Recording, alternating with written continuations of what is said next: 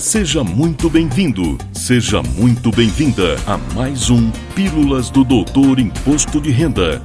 Dicas, orientações, notícias, informações úteis e conhecimento na dose certa. Com vocês, o professor Walter Coppe. Olá, vamos falar de imposto de renda. E neste ritual pré-informações e regras oficiais do I R P F dois mil e vinte e dois, hoje abordo as formas de tributação presentes na declaração de ajuste anual. De cara, informo que as outras duas outras possíveis declarações da pessoa física, a declaração final de espólio e a declaração de saída definitiva do país, não possuem essa opção e são tributadas obrigatoriamente utilizando-se a opção pelas deduções legais, o antigo modelo completo. E como falei do antigo modelo completo, faço uma retomada histórica sobre os modelos que existiram no passado. Se você, estimada ouvinte, estimado ouvinte, é, assim como eu, jovem há mais tempo, vai se lembrar das declarações em papel e no modelo azul ou modelo completo, que tinha até uma sigla, M C T, lembram? E no modelo verde ou modelo simplificado, cuja sigla era M S O, de modelo simplificado opcional. A declaração em formulário, em papel, sobreviveu até dois mil e dez, tendo convivido com a entrega em meio magnético desde mil novecentos e noventa e um e pela internet a partir de noventa e sete até a sua extinção. A sistemática que dava a impressão que eram duas declarações distintas, o modelo completo e o modelo simplificado, existiu de mil novecentos e setenta e seis, quando foi instituída pela primeira vez a declaração simplificada, até mil novecentos e noventa, quando foi extinta, e retornou em noventa e seis com novas regras em vigor até hoje. Não custa lembrar que a proposta de reforma tributária, que acabou subindo no telhado, entre outras modificações, previa alterações nas regras da declaração simplificada, diminuindo o seu alcance.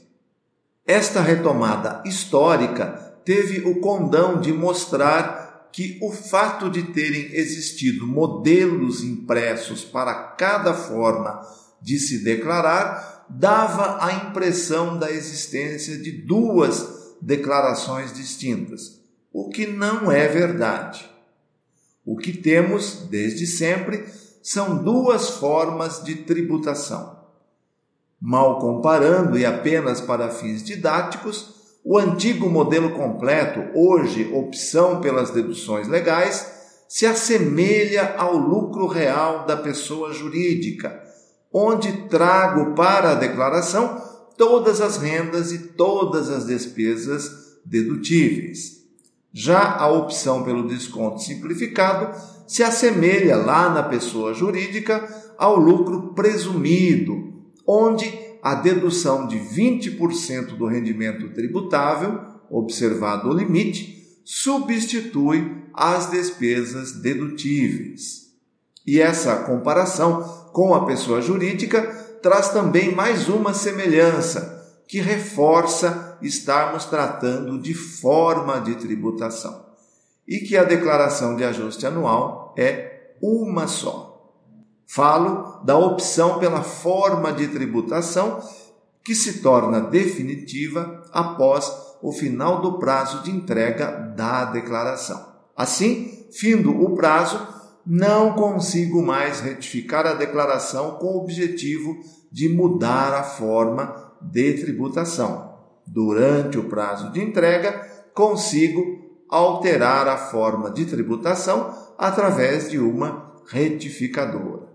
Já há alguns anos, o próprio aplicativo, o Programa Gerador de Declaração I R P F, apresenta em tempo real, no canto inferior esquerdo da tela de preenchimento, o resultado de todas as rendas e despesas que são lançadas, permitindo o acompanhamento da melhor opção.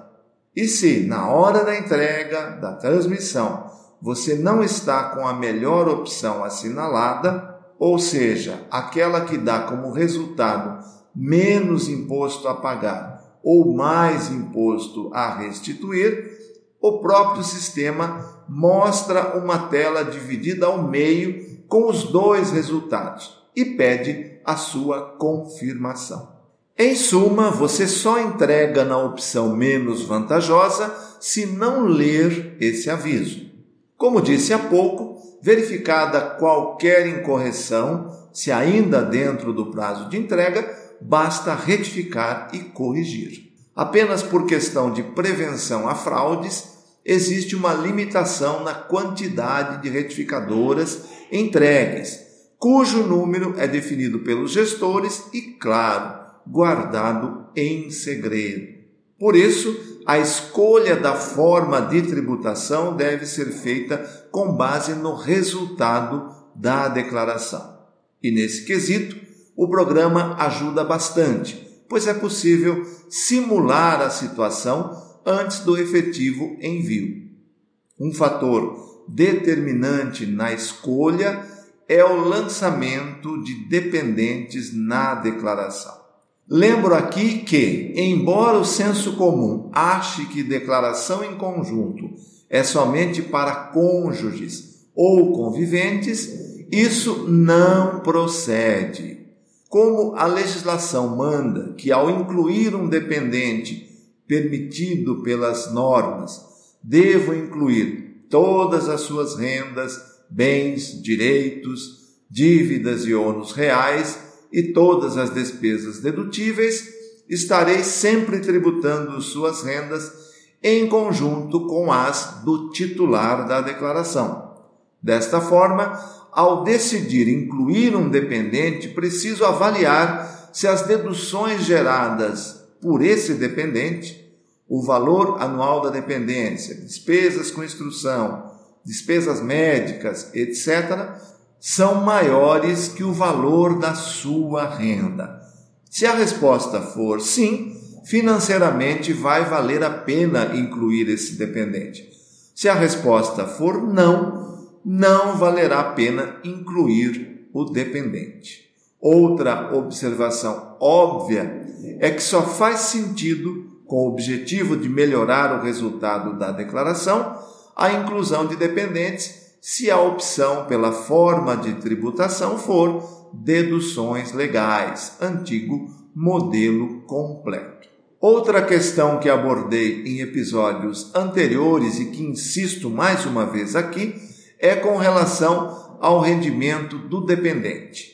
A natureza de um rendimento não muda se declarado na condição de titular ou de dependente. Assim, se um declarante inclui um dependente que possui seu rendimento totalmente isento, por moléstia grave, por exemplo, esse rendimento entrará como isento na declaração e vai se somar aos demais rendimentos isentos do titular.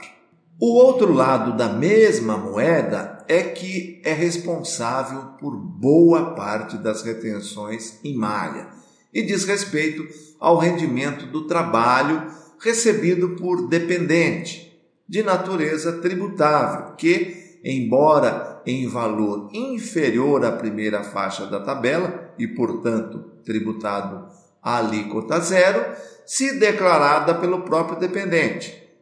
Quando incluído na declaração do pai, por exemplo, será tributado conjuntamente com o declarante. Reforço a importância de se ter toda a documentação probatória de tudo aquilo que é lançado na declaração, em especial das despesas dedutíveis, para, em caso de solicitação do fisco, poder comprovar o que foi lançado. Em minha atividade de consultoria, atendo clientes que são intimados pela Receita a comprovar despesas lançadas em sua declaração e não possuem a documentação. Por isso, o fisco não aceita, glosa essas deduções e efetua o lançamento. Como a declaração foi apresentada com a opção pelas deduções legais e perde essas deduções, os lançamentos costumam ser mais altos e o valor do imposto devido bem maior do que o que seria gerado pela opção pelo desconto simplificado. Espero que tenham gostado do assunto e aproveitado os conceitos que acabei de passar. Na próxima semana estarei de volta. Agradeço sua preciosa audiência. Até lá! Valeu! Na próxima semana tem mais Pílulas do Doutor Imposto de Renda. Obrigado por ter ficado conosco. Espalhe a novidade aos amigos. Mande suas sugestões de pauta, seus elogios e suas críticas para pílulas arroba doutor i r ponto com. Até lá!